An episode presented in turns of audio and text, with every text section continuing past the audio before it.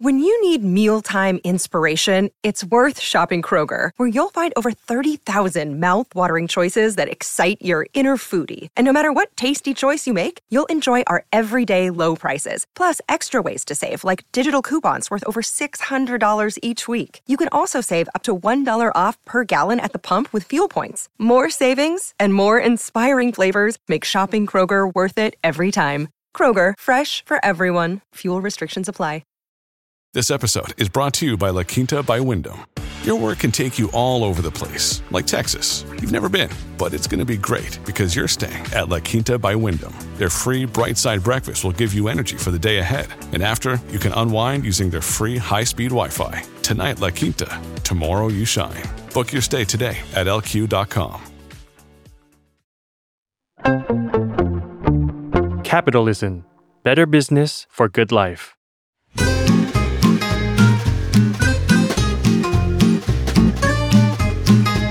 Day One Podcast กับย้อยนภศรศิวิราช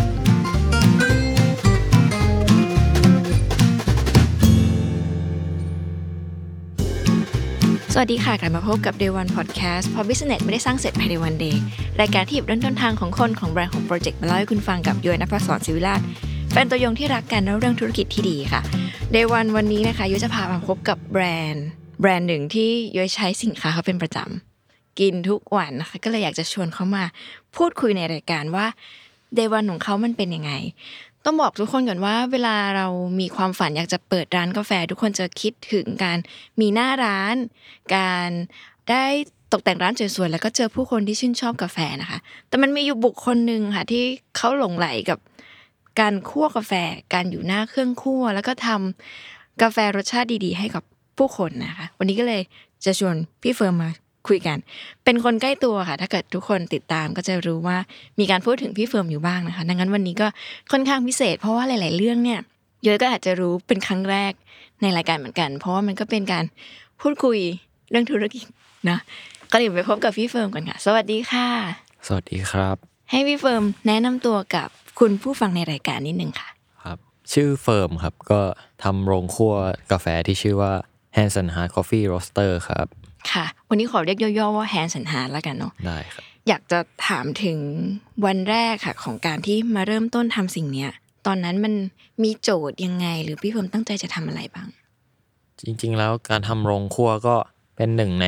หนึ่งในเป้าหมายที่อืมอยากทำมาตั้งแต่เริ่มทำร้านกาแฟนะฮะอืมแต่ว่าในตอนแรก ๆ ยังไม่ได้มีความพร้อมที่จะทำโรงคั่วมากนักอะไรเงี้ยครับอืม จนกระทั่งถึงเวลาที่เหมาะสมแล้วก็ก็เลยได้เริ่มกับสิ่งสิ่งนี้ฮะตอนนั้นเริ่มยังไง คือเท้าความก่อน background พี่เฟิร์มคือแบบเป็นเด็กดีเทศ แล้วก็แบบหลงไหลในกาแฟอะไรเงี้ย และไอ้ก่อนที่จะมาคั่วกาแฟเองได้เนี่ยมันต้องแบบ มีเส้นทางกันประมาณไหน ก็ตอนที่เริ่มคั่วกาแฟนะครับ ก็จริง ๆ แล้วเราว่ากาแฟมันเป็น เป็นเป็นเรื่องที่เราแบบศึกษาได้อยู่ตลอดเวลา อืม ไม่ว่าจะวันที่เราไม่รู้อะไรเลย หรือว่าวันที่แบบเราคิดว่าเรารู้แล้วอะไรเงี้ยมันก็ยังมันก็ยังมีแบบความรู้หรือว่าสิ่งใหม่ ๆ มาให้เราเรียนรู้อยู่เสมอเสมอในทุกๆวันนะฮะอืม การคั่วกาแฟมันก็เป็นหนึ่งในเรื่องราวของการทำกาแฟที่เหมือนเป็นชุดความรู้อีกชุดหนึ่งอืม ของการทำกาแฟเช่นกันนะครับ อืมซึ่งมันก็มีข้อมูลหรือองค์ความรู้ต่างๆ นานาที่แบบเรา ศึกษาได้อยู่เรื่อยอืมมันดูเป็นวิทยาศาสตร์ด้วยปะคะคือมันมีพวกแบบไฟๆใช่ อะไรพวกเนี้ยเออใช่แล้วพี่คือพี่เฟิร์มก็ต้องทดลองกว่าจะได้สิ่งที่แบบอยากได้อย่างงี้ใช่ปะใช่ครับไอสิ่งที่อยากได้นี่มันคืออะไร เพราะว่าจริง ๆ การคั่วกาแฟมันก็แบบ subjective เหมือนกันเนอะหมายถึงว่า แต่ละแต่ละคนก็จะมีโจทย์ว่าตัวเองอยากได้กาแฟแบบไหน ของพี่เฟิร์มอะตอนที่ทำ Hands อะมันมีโจทย์แบบนี้ไหมจริง ๆ แล้วเราก็ มีรสชาติอืมหรือว่า character ของกาแฟที่เราชอบอยู่ เช่นแบบอืมกาแฟที่ process ด้วยวิธี wash อืมหรือกาแฟที่มี character ที่มีความ clean มีความหวานอืมอืมหรือจะเป็นกาแฟที่มาจากเคนยาหรือเอธิโอเปียที่เราโดยส่วนตัวแล้วมีความชอบอืมเราก็จะเลือกกาแฟเราเหล่านั้นมามาขายหรือมาคั่วอืมมันยากไหม อยู่ดีๆแบบ เราจะมาทำสิ่งนี้ได้เลยมันต้องแบบ ใช้เวลาประเพียงของพี่เฟิร์มใช้เวลาประมาณเท่าไหร่มันถึง จะลงค่อนลงตัวอะไรเงี้ยเราว่าการการคั่วกาแฟมันเหมือนเป็นการแก้ปัญหาชนิดหนึ่งครับยังไงคะเหมือนทุกอย่างเป็นการลองผิดลองถูกอืมครับ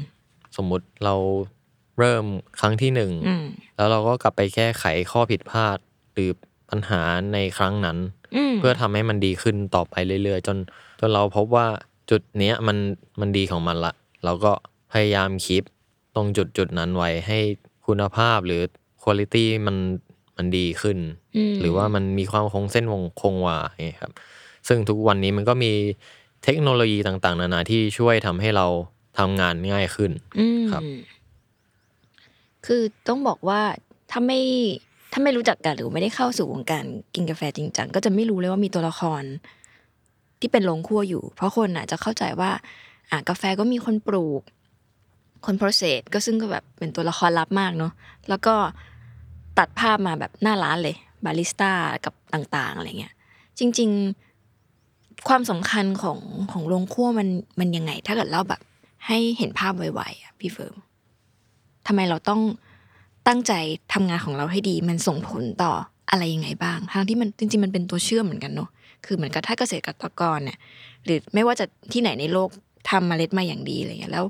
เราก็ตั้งใจคั่วอย่างดี มันก็ส่งผลกันหมด มันเป็นอย่างนี้หรือเปล่าหรือจริง ๆ มันมี มิติไหนที่แบบย้อยไม่รู้หรือว่าแบบอยากจะบอกคนฟัง ก็จริง ๆ ในฐานะที่อืม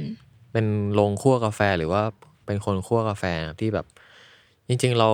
เหมือนเป็นจุดจุดหนึ่งที่เชื่อมระหว่างคนปลูกอืมกับคนทานได้ได้อย่างมีให้มันความสมูทสำคัญเออใช่ มีถือว่าเป็นตัว เป็นผู้เล่นหนึ่งในหนึ่งในเกมเกมนี้ที่มีความสำคัญในระดับหนึ่งที่แบบช่วยเชื่อม ระหว่างจุด A ไปยังจุด D E หรือ F อะไรอย่างเงี้ยครับ ซึ่งถ้าเวลาจะเชื่อมเนี่ยมันก็ต้องแบบชอบอะไรสิ่งนี้มันเหมือนกันด้วยปะคือสมมติว่าร้านที่จะรับกาแฟจากเราหรือว่า หรือคนที่จะกินกาแฟจากเรา เขาก็ต้องมีความเข้าใจ ทีนี้มันมีความเข้าใจแบบ แพร่หลายขนาดนั้นไหม เพราะสิ่งที่พี่เฟิร์มทำมันก็เรียกว่า specialty อะไรอย่างนี้ปะ จริงๆ การเป็นคนคั่วกาแฟคือมันสามารถส่งผ่านสิ่งต่างๆ หรือเรื่องราวของฟาร์ม หรือของโปรดิวเซอร์ไปยังหน่วยอื่น ๆ ในในธุรกิจหรือในแวดวงของกาแฟได้อืมได้อย่างดีในระดับหนึ่ง เช่น การเลือกกาแฟจากฟาร์มนั้นๆ มาอืมนำเสนอมาขายอืมหรือการถ่ายทอดเรื่องราวของโปรดิวเซอร์นั้นๆ ไปสู่คนทานอืมคนดื่มอะไรเงี้ยครับอืมซึ่งการเป็นคนคั่วกาแฟก็เหมือนมีโอกาสเลือก กาแฟที่ที่เราชื่นชอบหรือเรารู้สึกเชื่อมั่นในตัวกาแฟนั้นๆ ผ่านไปยังคนกินได้อืมซึ่งโดยส่วนตัวเรา เราชอบกาแฟที่มันมีความ clean มีความหวานสะอาดอืมแล้วก็ reflect ความตั้งใจของคนทำอืมแล้วก็ character ของ origin อืมในแต่ละพื้นที่นั้นๆ เราจะเป็นคนที่ไม่ได้ชอบเอากาแฟที่มีความแบบ funky เออหรือว่า funky มันคืออะไร กาแฟ funky ก็จะเป็นกาแฟที่อธิบายง่าย ๆ ก็คืออมมีความหมักหมักๆนิดนึงอืมอะไรอย่างงี้ใช่ แต่ว่าเราจะไม่ได้เลือกกาแฟแบบนั้นอืมมาขาย ถามเป็นความรู้ เวลาเราไปกินกาแฟอะพี่เฟิร์มแล้วเราต้องแบบเลือกเมล็ด เวลาคนให้เลือกเมล็ดใช่ปะแล้วมันจะมีพวกแบบรสชาตินั้นนี้นั้นโน้นอะไรเงี้ยของพวกเนี้ยมันมาจากกระบวนการการคั่วถูกปะเออโดยหลักๆแล้วเนี่ยอืม รสชาติของกาแฟมันมาจากตัวตัวสารกาแฟหรือ green coffee โดยมันจะมี character ของมันอยู่แล้ว เพียงแต่อืมว่าเราในฐานะคนคั่วเราเราทำให้กาแฟตัวนั้นน่ะอืมแสดง character ของมันออกมาได้ชัดเจนอืมได้เป็นตัวของมันเองมากที่สุด เท่าที่เราในฐานะคนคั่วจะทำออกมาได้ ซึ่งในระดับการคั่วเนี่ย มันก็ค่อนข้างมีความแตกต่าง และก็ขึ้นอยู่กับความชอบ ของคนคั่วอยู่ พอสมควรเป็นเรื่องที่ค่อนข้าง subjective หรือการ roasting ในแบบไหนมากกว่าครับ ซึ่งถามว่ามันมีความผิดหรือมีความถูกต้องอะไรยังไงไหม มันก็จะมีในเรื่องของแบบการคัพปิ้งหรือการใช้สกอร์ชีทขึ้นมา เพื่อเป็นบรรทัดฐานอืมของการคั่วกาแฟอืมอะไรแบบนี้ อธิบายแบบ ง่ายอืมครับซึ่งจริง ๆ ก็มีดีเทลมากมายถ้าใครสนใจก็ต้องไปศึกษาอีกทีหนึ่งใช่ครับทีนี้อยากชวนคุยเรื่องธุรกิจ Day One ของ Hands and Heart เนี่ยที่มีโจทย์มาจากการแบบไม่มีหน้าร้านเนี่ยทำไมถึงแบบไม่มีหน้าร้านนะคะในขณะที่ทุกคนเวลาจะทำร้านกาแฟหรือทำโรงครัวเขาก็อยากจะแบบมีหน้าร้านเพื่อแบบ ไปให้ถึงคนกินอะไรเงี้ยเออทำไมของพี่เฟิร์มจึงรู้สึกว่า จึงตั้งโจทย์ให้ตัวเองว่าเอ้ย โจทย์คือการแบบไม่มีหน้าร้าน คือเรารู้สึกว่าการการทำโรงคั่วกาแฟมันอืม มันตอบความความชอบหรือความความอยากที่จะทำในการทำกาแฟของเรามากมากกว่าอืม การทำหน้าร้าน อืม แล้วเราไม่ได้เป็นคนที่แบบว่าอยากมีหน้าร้านแบบหลาย ๆ สาขาอยากเปิดหลายสาหลาย ๆ สาขา เพื่อให้ตัวเองมีหน้าร้านเยอะแยะอะไรเงี้ยเรา อืม อาจจะอาจจะไม่ได้เป็นไม่ได้เป็นสิ่งที่เราอยากทำในธุรกิจนี้ อืม เพราะฉะนั้นการทำโรงคั่วกาแฟก็ถือเป็นจุดหมายที่เรารู้สึกว่าเราทำได้ แล้วเราสามารถควบคุมได้อย่างดี ทั้งในแง่ของการทำกาแฟทำธุรกิจหรือในแง่ของชีวิตส่วนตัวอืมที่เราสามารถ manage เวลาต่างๆ นานาได้อืมเรายังมีเวลาไปไปทำอย่างอื่น เช่นไปเลือกกาแฟหรือว่าเราไปไปต่อยอดในธุรกิจต่างๆ นานาได้อืม ไม่ว่าจะเป็นการไป collab กับแบรนด์อื่น ๆ หรือการไปช่วยลูกค้าที่เป็นลูกค้า wholesale อย่างเงี้ยอืม ทำช่วยพัฒนาใน product ของเขาได้ครับ ซึ่งอย่างปัจจุบันก็จะมีของร้านที่ชื่อ k i r o N นะครับ ที่เป็นแบบร้านขนมถ้าเคยทานพวกชาเขียวหรือว่าแบบยมโรอะไรเงี้ยอืมซึ่งจะมีแบบเปิดตามห้างอย่างเงี้ยเราก็จะไปแบบคอลแลบกับเขาในการช่วยในเรื่องของกาแฟอะไรอย่างเงี้ยหรืออย่าง การทำเสื้อยืดกับ l e v i t แบบ make wash coffee great again อะไรเงี้ยก็อืมก็เป็นโปรเจกต์สนุกสนุกๆที่ได้ทำร่วมกัน แล้วพอมันไม่มีหน้าร้านนะคะ มันจะ run ธุรกิจยังไงหมายถึงพี่เฟิร์มแบบ มันมีการแบบทำธุรกิจแบบไหนสมมติถ้าเป็นร้านกาแฟใช่ปะรายได้มันก็จะมาจากคนซื้อกาแฟกลับไปแล้วก็มีรายได้ในการ run ทำคอร์สนู่นนี่นั่นอะไรเงี้ย กับธุรกิจการคั่วกาแฟก็เป็นแบบนั้นเหมือนกันใช่ไหมเพียงแค่ว่าตัวละครมันอาจจะไม่ได้ ไม่ได้มากเท่าการแบบทำหน้าร้านที่มันวุ่นวาย จริงๆ แล้วว่าการทำโรงครัวนะฮะอืมถามว่าปัญหามันน้อยกว่าไหมเราว่าปัญหามันไม่ได้ไม่ได้น้อยกว่า เพียงแต่ว่ามันเป็นปัญหาที่โดยส่วนตัวเรารู้สึกว่าเราควบคุมมันได้อืมเราจัดการแก้ไขมันได้ อืมไม่ว่าจะเรื่องในระบบของการทำธุรกิจ อืมกำไรขาดทุนหรือว่า การดูแลลูกค้าเรารู้สึกว่ามันยังอยู่ภายใต้ การควบคุมของเราได้ได้ดี อืมโจทย์วันนี้มันเปลี่ยนไปไหมพี่เฟิร์มมาโฟกัสการคั่วอย่างเดียวนี่กี่ปีละ จริงๆก็ประมาณสองปีเกือบสามปีอืมครับที่แบบว่าห่างหายจากการทำหน้าร้านของตัวมันเองจริงอืมมันเป็นอย่างที่คิดไหมๆก็เป็นอย่างที่คิด เรารู้สึกว่าเราทำมันค่อนข้างเข้ากับ ตัวเรามากกว่าไลฟ์สไตล์หรืออมชีวิตมากกว่า อืมแล้วทำให้เรา manage เรื่อง manage ปัจจัยต่างๆ ในในชีวิตหรือในธุรกิจได้ได้ดีขึ้นอืมเราว่าการทำกาแฟเป็นการยืนระยะอืมเป็นการวิ่งแบบระยะไกลมันมากกว่ามาราธอนอะไรเงี้ยยังไงพี่เฟิร์มคือเหมือนถ้าเราหยุดวิ่งมันก็คือก็คือจบเท่านั้น อืมแต่ว่าการทำกาแฟมันเหมือนเป็นการเดินทางการวิ่งระยะไกลครับ ที่แบบ เราต้องรู้ว่าเราควรเร่งตอนไหน หรือเราควรผ่อนตอนไหน อะไรที่สำคัญกับเราอืมอะไรที่เราควรตัดทิ้งอืมไม่ว่าจะเรื่องคนอืมหรือว่าเรื่องในทางธุรกิจ อะไรที่เรารู้สึกว่าทำให้การวิ่งมัน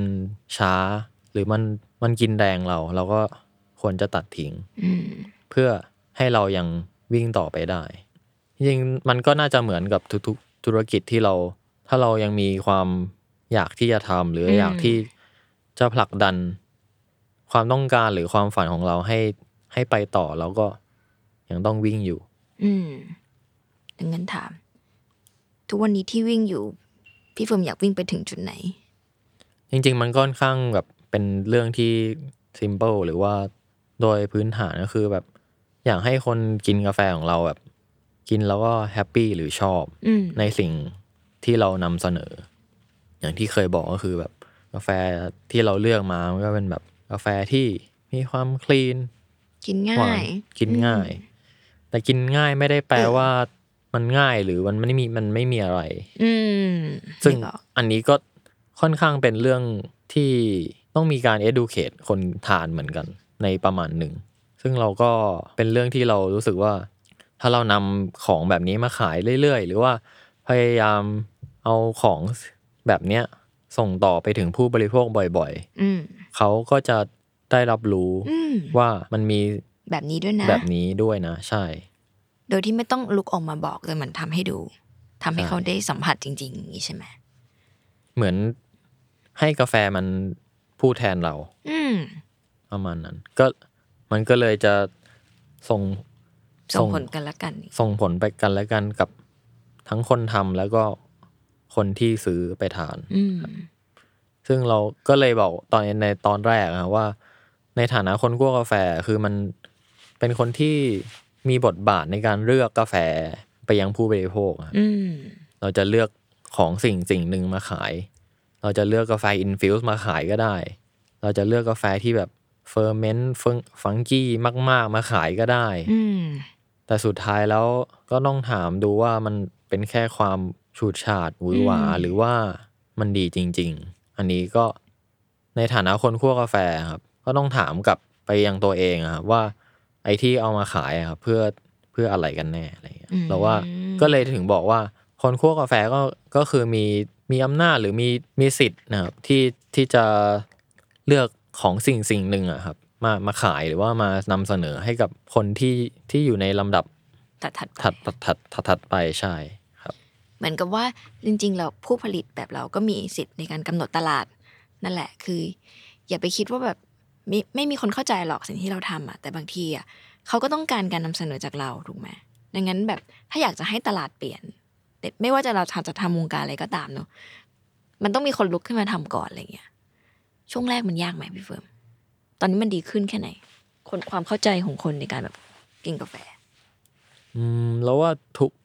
ณตอนนี้ก็คือคนคนทานกาแฟก็คือค่อนข้าง มีจำนวนที่มากขึ้น มีความเข้าใจมากขึ้นแบบว่ามีมีการค้นคว้าหาความรู้ต่างๆ นานามากขึ้นนะครับ โดยเฉพาะแบบช่วงโควิดที่ผ่านมาก็แบบก็เห็นคนที่เริ่มหันมาชงกาแฟ หรือว่าเริ่มมาศึกษาเรื่องกาแฟเยอะขึ้นครับอืมก็ดู มีทิศทางหรือแนวโน้มที่ดีขึ้นครับ เพราะฉะนั้นก็ถือเป็นโอกาสทางธุรกิจของคนที่ทำกาแฟอยู่ ในการที่จะพัฒนาตลาดนี้ให้มันดีขึ้น ทั้งในเรื่องของความเข้าใจ แล้วก็ในเรื่องของสิ่งที่เอามาขายครับทำไมพี่เฟิร์มถึงลงไหลในกาแฟขนาดนี้ป้าหนึ่งชอบฟุตบอลอะไรเงี้ย หรือว่ามันมีอันไหนมากกว่ากันไหมระหว่างกาแฟกับฟุตบอลเลือกได้ไหมแล้วว่ามันค่อนข้างค่อนข้างต่างกันอืมอืมกับกับกับกาแฟ อะไรมันดึงดูดพี่เฟิร์มขนาดนั้น เรารู้สึกว่าการทำกาแฟมันทำให้เราได้ได้เจอผู้คนได้เดินทางนะครับ ไม่ว่าจะเป็นไปในฐานะไหนอืมทั้งคนกินหรือว่าในฐานะคนที่ไปซื้อเมล็ดกาแฟ หรือว่าในฐานะที่เป็นคนคั่วกาแฟ หรือว่า ในฐานะที่เป็นคนดื่ม แต่ถามว่ามันมีแต่ความรื่นรมไหมมันก็ไม่ได้มีความรื่นรม มันมีแต่มันมีปัญหามากกว่าด้วยซ้ำอะไรเลยปัญหาคืออะไร จริง ๆ มันก็เหมือนการทำธุรกิจนะครับที่แบบต้องเจอปัญหามากมายอะไรเงี้ย ซึ่งมันก็เป็นปัญหาที่ดีอืมที่เกิดขึ้นที่แบบที่เรามีโจทย์มาให้เราแก้ทุกวันอะไรเลยครับ กาแฟมันอาจจะไม่ได้เป็นแบบ ไม่ได้เป็นแบบเรื่องโรแมนติกอย่างเดียวอะแบบที่เรา ได้ยินมากมายว่า กาแฟคืออะไรอย่างงู้นอย่างนี้เป็นแบบอืมแรงผลักดันในทุก ๆ เช้าอะไรอย่างอืเงี้ยครับมมันอาจจะไม่ได้มีแค่ด้านโรแมนติกอย่างเดียว อืมมันก็คือเหมือนเป็นเสี้ยวเสี้ยวหนึ่งในชีวิต หรือว่าเป็นธุรกิจธุรกิจหนึ่งในโลกใบเนี้ยครับที่อืมมีทั้งดีแล้วก็มีทั้งข้อไม่ดีของมัน มีทั้งปัญหาที่ดีแล้วก็ปัญหาที่ไม่อยากให้มันเกิด แล้วว่ามันเป็นเรื่อง basic อืม ในชีวิต เพียงแต่ว่าเราอยู่กับมันแล้วเรา enjoy กับมันอืมมากกว่าหรือว่าน้อยกว่า เปอร์เซ็นต์มันมากน้อยแค่ไหน อันนี้ก็ก็แล้วแต่แต่ละคน ถามต่อได้ไหมได้แล้วในกระบวนการทั้งหมดตอนทำกาแฟอะพี่เฟิร์ม enjoy ตอนไหนที่สุดคั่วอะตอนคั่ว ตอนชงกินหรือตอนเห็นคนกินกาแฟของเรา enjoy ตอนไหนสุด น่าจะเป็นตอนที่ชงกาแฟมากกว่าหมายถึงอยู่อยู่กับกาแฟอใช่ย่างนี้ใช่ ถ้าใช่ไหมถ้าจะถามว่าก็คือชงกาแฟ มันความรู้สึกเป็นยังไงอืม ถ้าชงกาแฟเหรอ มันก็อาจจะเทียบเคียงกับเหมือนเราได้มันเหมือนเราดู เหมือนเราดูบอลอะแล้วเออเราได้ไปเตะบอลจริงๆอะครับ อืม อืม แล้วก็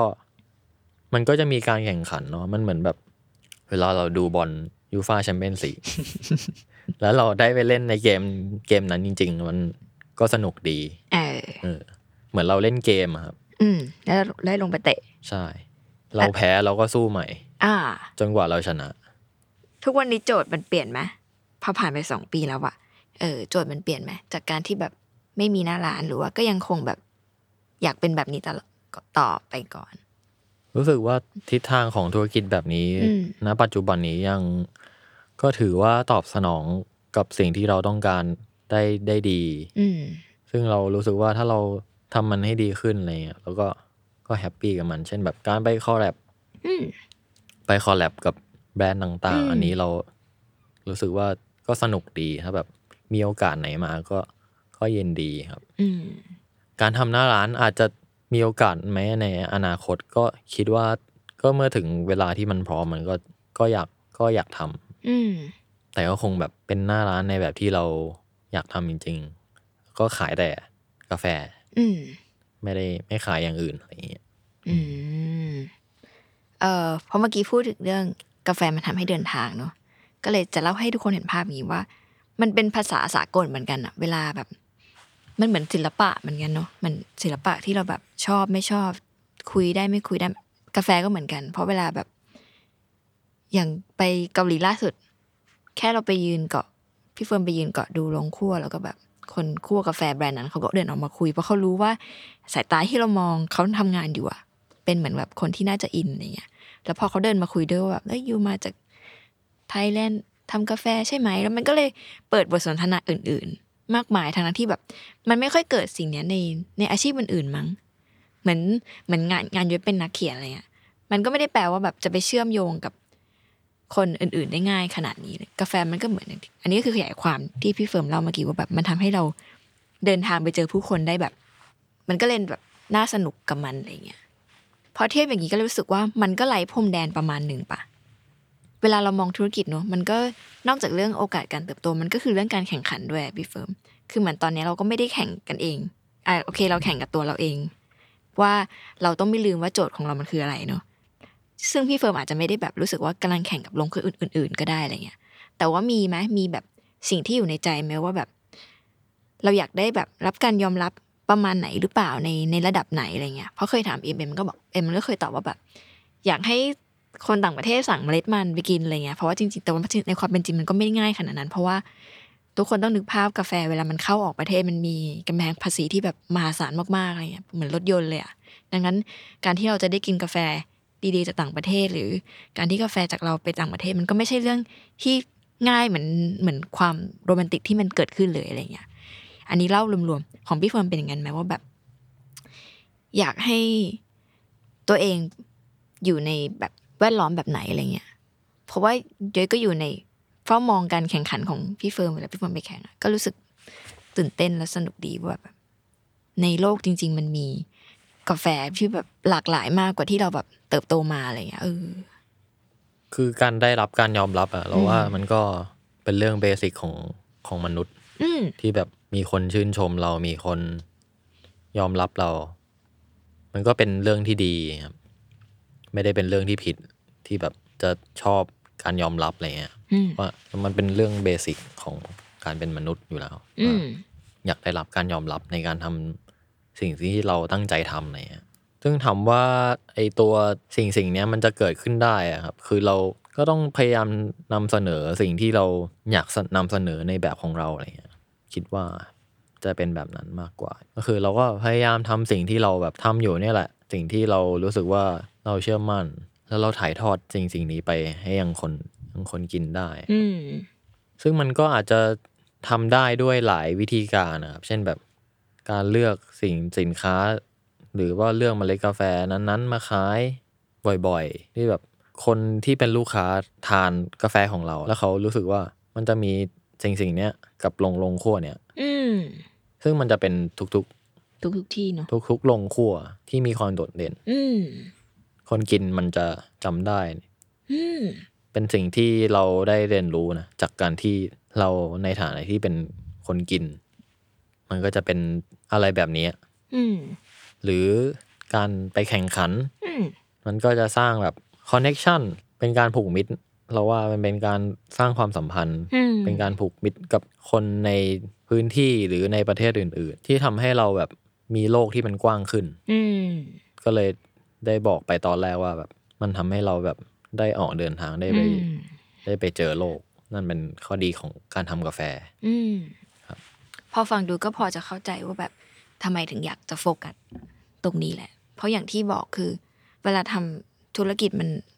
เราเอาทุกอย่างไม่ได้เนาะมันคงจะดีถ้าเรารู้ว่าเราต้องการอะไรแล้ว เราก็โฟกัสมัน แล้วก็ทำของทำทำมันให้ดี เพราะจริง ๆ แล้วอะคนอาจจะมองว่า เออก็ทำลงคั่วมันก็อาทิตย์หนึ่งทำงานไม่กี่วันหรือเปล่าแต่จริง ๆ มันไม่ใช่มันมี มันมีงานมีกระบวนการมันมีอะไรที่ต้องดีลกับมันเยอะมาก แล้วก็ มันไม่ใช่แค่ทำกาแฟให้อร่อยแล้วก็จบไปด้วยซ้ำเพราะว่าในทุกวันมันมีการเปลี่ยนแปลงตลอด มันมีเทคนิคใหม่ ๆ เพราะว่ายูเห็นพี่เฟิร์มดูวิธีการชงเวลาเข้าแข่ง การเปลี่ยนไปนิดนึง การใช้อุปกรณ์เปลี่ยนไปนิดนึง มันก็ส่งผลต่อรสชาติทั้งหมด แล้วก็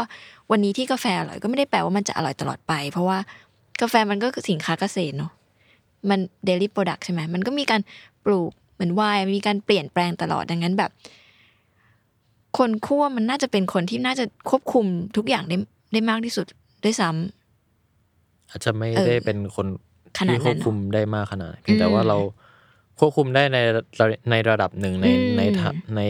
ในเชิงการทำงานใน part ของการเป็นคนคั่วกาแฟอืมแต่โดยหลัก ๆ แล้วมันก็คือเหมือนเป็นผลผลิตการเกษตรอืมที่ปีนี้อาจจะดี ปีหน้าอืมอาจจะไม่ดี ปีนี้ผลิตได้น้อย ปีนี้ผลิตได้มากอืมประมาณนั้น พี่เฟิร์มมีไอดอลไหมว่าแบบชอบกาแฟของโรงคั่วไหน หรือว่าแบบมองเขาดูว่าแบบเป็นแรงบันดาลใจมีไหมอืมถ้าเป็นแบบไอดอลเลยอาจจะไม่ได้ไม่ได้มีขนาดนั้น อืมแต่ถามว่าเราชื่นชอบผลงานของใครก็ค่อนข้างมีเยอะครับ ก็จะมีแบบลงคั่วในนอร์เวย์อ่าออสโล อืมมันจะมีสองเจ้าอืมที่เราชื่นชอบครับ อันแรกก็คือทิมWendelboe อ่า ซึ่งโรงคั่วเนี้ยก็จะเป็นแบบคนทานกาแฟก็จะค่อนข้างรู้จัก เขาโดดเด่นยังไงพี่เฟิร์มก็โดดเด่นในเรื่องของการหากาแฟอืมที่ดีครับแบบเหมือน sourcing เขาทำได้ดีครับแล้วก็ในเรื่องของการคั่วอะไรอย่างเงี้ยซึ่งสไตล์การคั่วก็แล้วแต่คนชอบเลยจริง ๆ แล้วนะอืมแต่ว่าก็ถือว่าเป็นสไตล์ที่เราชอบ อีกอันหนึ่งก็คือ Supreme Roastworks เป็นโรงคั่วกาแฟเหมือนกันอืม ก็โรงคั่วนี้ก็จะก็จะมี character ที่ที่ค่อนข้างชัดเจนแบบว่าอืม ในเรื่องของตัวเมล็ดกาแฟที่เขาเลือกมาขาย หรือว่าวิธีนำเสนอกับในตัวกาแฟนั้นผ่านการคั่วหรือการชงอะไรเงี้ยก็ไปทานก็ค่อนข้างประทับใจ อืม มีอีกไหม เนี่ยคนฟังจะได้ตามจด คือเราจะได้ไม่รู้จักกาแฟแค่ไม่กี่เจ้าไงทุกคน คือ โลกนี้มันมันเยอะมากอะไรอย่างเงี้ยก่อนหนั้นนี้กินแต่สตาร์บัค อะให้พี่ผมเล่าต่อมีอีกไหมที่ชอบ หรืออย่างอืมอ่าถ้าเป็นในสวีเดนมันก็จะมีโรงครัวหนึ่งที่ชื่อกอปปิโรงครัวนี้ก็จะเป็นแบบเป็นสามีภรรยาอืมเหมือนเป็นแฟนกันมาก่อนทำด้วยกันอะไรอืมเงี้ยเราว่ามันก็น่ารักดีแบบว่า คือเขาก็เป็นโรงครัวที่ไม่ได้ไม่ได้มีหน้าร้าน คือเหมือนเขาเคยทำหน้าร้านมาก่อน แต่ว่าเขาเลิกทำหน้าร้านไป แล้วก็หันมาโฟกัสที่การเป็นโรงคั่วกาแฟ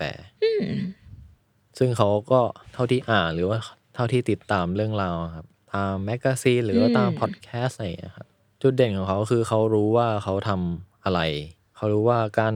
การทำโรงคั่วมันทำให้เขาควบคุมคุณภาพหรือควบคุมstandard ที่เขาอยากให้มันเป็นได้อืมเขาไม่ต้องการแบบว่ามีมีศักยภาพที่ทำให้บริษัทเติบโตใหญ่ ๆ แบบจนเกินความควบคุมของเขาอืมอืมเขาต้องการทำ สิ่งที่เขารู้สึกว่าเขา control ได้อืมซึ่งเรารู้สึกว่า มันก็เป็นวิธีการทำธุรกิจที่ที่ดีอีกแบบหนึ่งนะในแบบในแบบที่ที่ตัวคนที่เป็นเจ้าของธุรกิจอะทำได้แล้วก็มีเวลาไป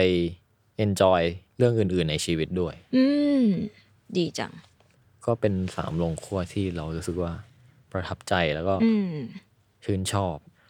คือในไทยมันอาจจะเป็นเรื่องที่ใหม่ใหม่มากเหมือนกันเนอะเวลาเราจะทำกาแฟมันก็อาจจะเริ่มจากร้านก่อน หรือว่าทำลงคั่วแล้วก็ไปจบที่ร้านอะไรก็เป็นซึ่งเป็นปกติก็แล้วแต่โจทย์ทางธุรกิจของแต่ละคนเนอะเพราะก็ต้องยอมรับว่าเออบ้านเราก็เขาเรียกว่าไง ลูกค้าจะสัมผัส product ได้ก็ต่อเมื่อแบบ ได้กินกาแฟที่ที่ร้านนั้น หรือว่าได้แก้วได้อะไรอย่างเงี้ยค่ะ น้อยมาก ๆ ในไทยที่จะแบบรู้สึกว่าติด branding กับ โรงคั่วที่ไหนที่หนึ่ง แต่ว่าพี่เฟิร์มก็จะพยายามทำสิ่งนี้ให้มันเกิดขึ้น เพราะว่าแบบจะได้โฟกัสกับที่ที่โจทย์ที่ตัวเองอยากอยากทำอย่างที่เล่ามาทั้งรายการเนาะก็นอกจากเรื่องทำกาแฟ พี่เฟิร์มก็ยังหลงใหลอื่น ๆด้วย มีอะไรบ้างที่แบบตอนนี้แบบทำเป็นธุรกิจ ก็ตอนนี้ก็นอกจากกาแฟก็คือเราแบบก็ชอบในเรื่องของการขีดเขียนอืมหนังสืออะไรเงี้ยคอืรับอืม ตอนนี้ก็ทำร้านหนังสือ ชื่อ Rock Paper Scissor ครับเยี่ยมมากกับเลยคุณนภศรศรีวิลาศนะครับร้านนี้มันเป็นยังไงพี่เฟิร์มขอพื้นที่โฆษณาเล็กร้านหนังสือร้านนี้ก็เป็นแบบตอนนี้ยังเป็นแค่ร้านออนไลน์อยู่นะๆอ่าแต่ว่าสินค้าที่เราเลือกมาขายก็เป็นแบบ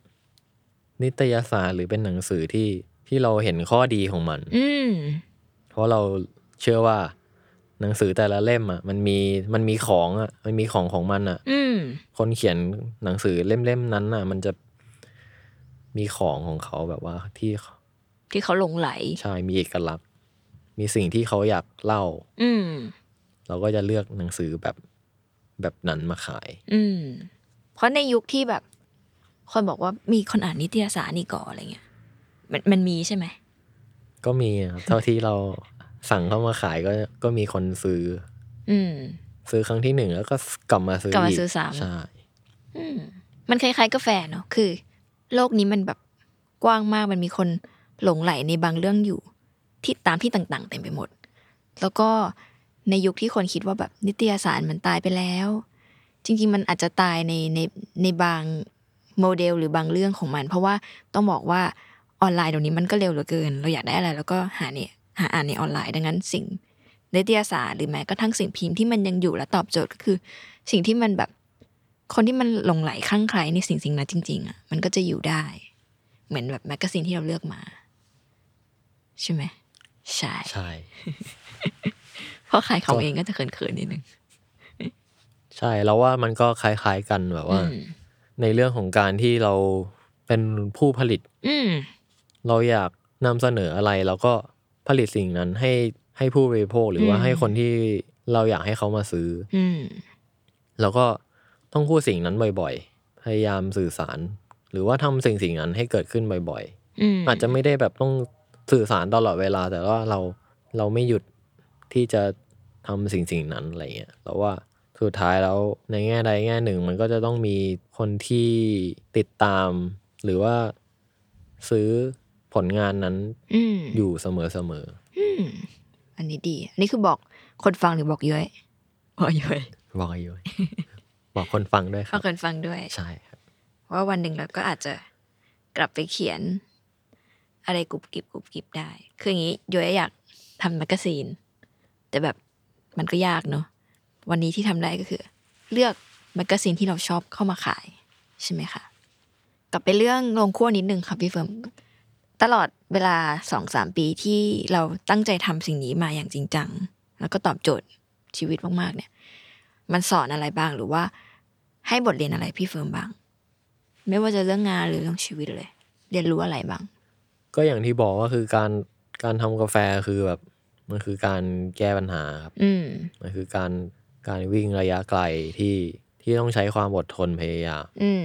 ตอนแรกทุกคนอาจจะมองว่ามันแบบ โรแมนติกได้ทำตามความฝันอะไรอย่างเงี้ยอืมมันก็แค่เป็นส่วนหนึ่ง ไม่กี่เปอร์เซ็นต์อะไรอย่างเลยอืมแต่สุดท้ายแล้วแบบมันก็คือเป็นปัญหาปัญหาหนึ่งในชีวิตที่มันเป็นปัญหาที่ดีแล้วก็ปัญหาที่ไม่ดี เราก็ต้องคิดแล้วก็ทบทวนสิ่งที่มันเกิดขึ้นอะไรอย่างเงี้ยครับ ว่าเราจะสามารถแก้ไขหรือว่าเรียนรู้อะไรกับสิ่งที่มันเกิดขึ้นกับเราได้บ้างอะไรอย่างเงี้ยอะไรที่มันควรตัดทิ้งหรือว่าอืมอะไรที่ควร เก็บรักษาไว้อืมการปรับตัวอืมแล้วก็การไม่หยุดที่จะส่งต่อสิ่งที่เราต้องการนำเสนอไปยังคนดื่มหรือว่าไปยังผู้คนรอบๆตัวอะไรอย่างเงี้ยแต่โดยหลักๆก็คือเป็นความอดทนแล้วก็ความพยายามที่เราจะทำสิ่งสิ่งหนึ่งให้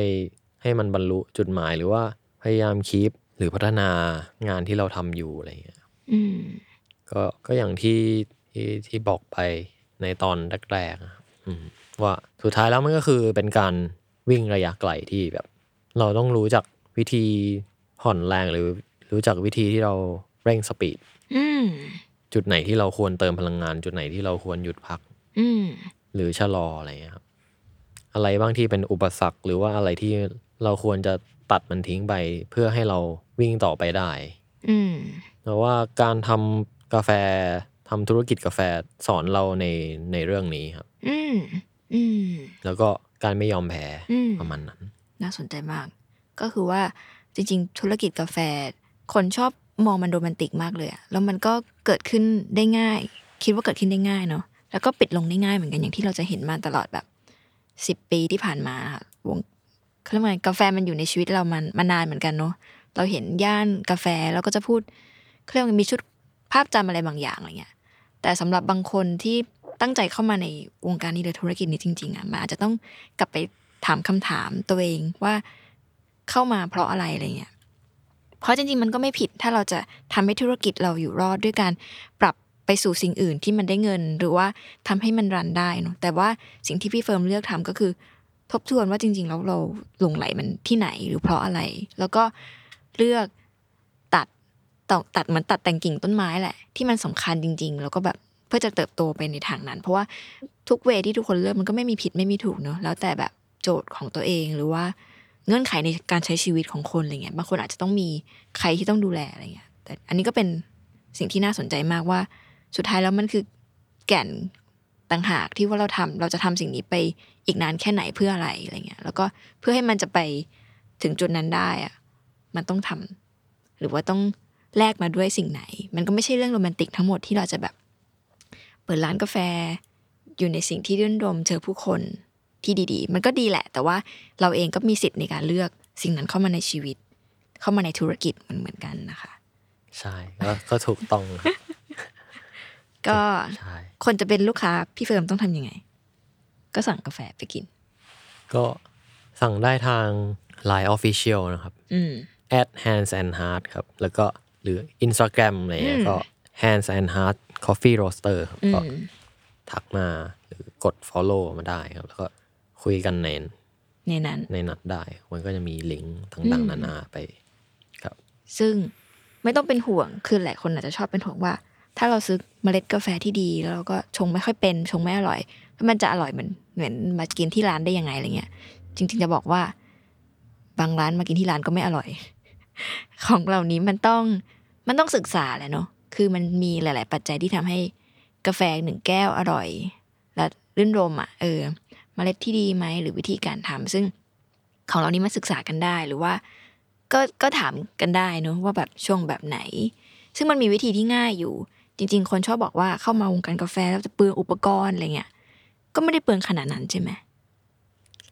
ถ้าเรารู้ว่าเราจะใช้อะไร ใช่ ก็ยินดีที่จะอธิบายอะแล้วถ้าเออแบบว่าเรา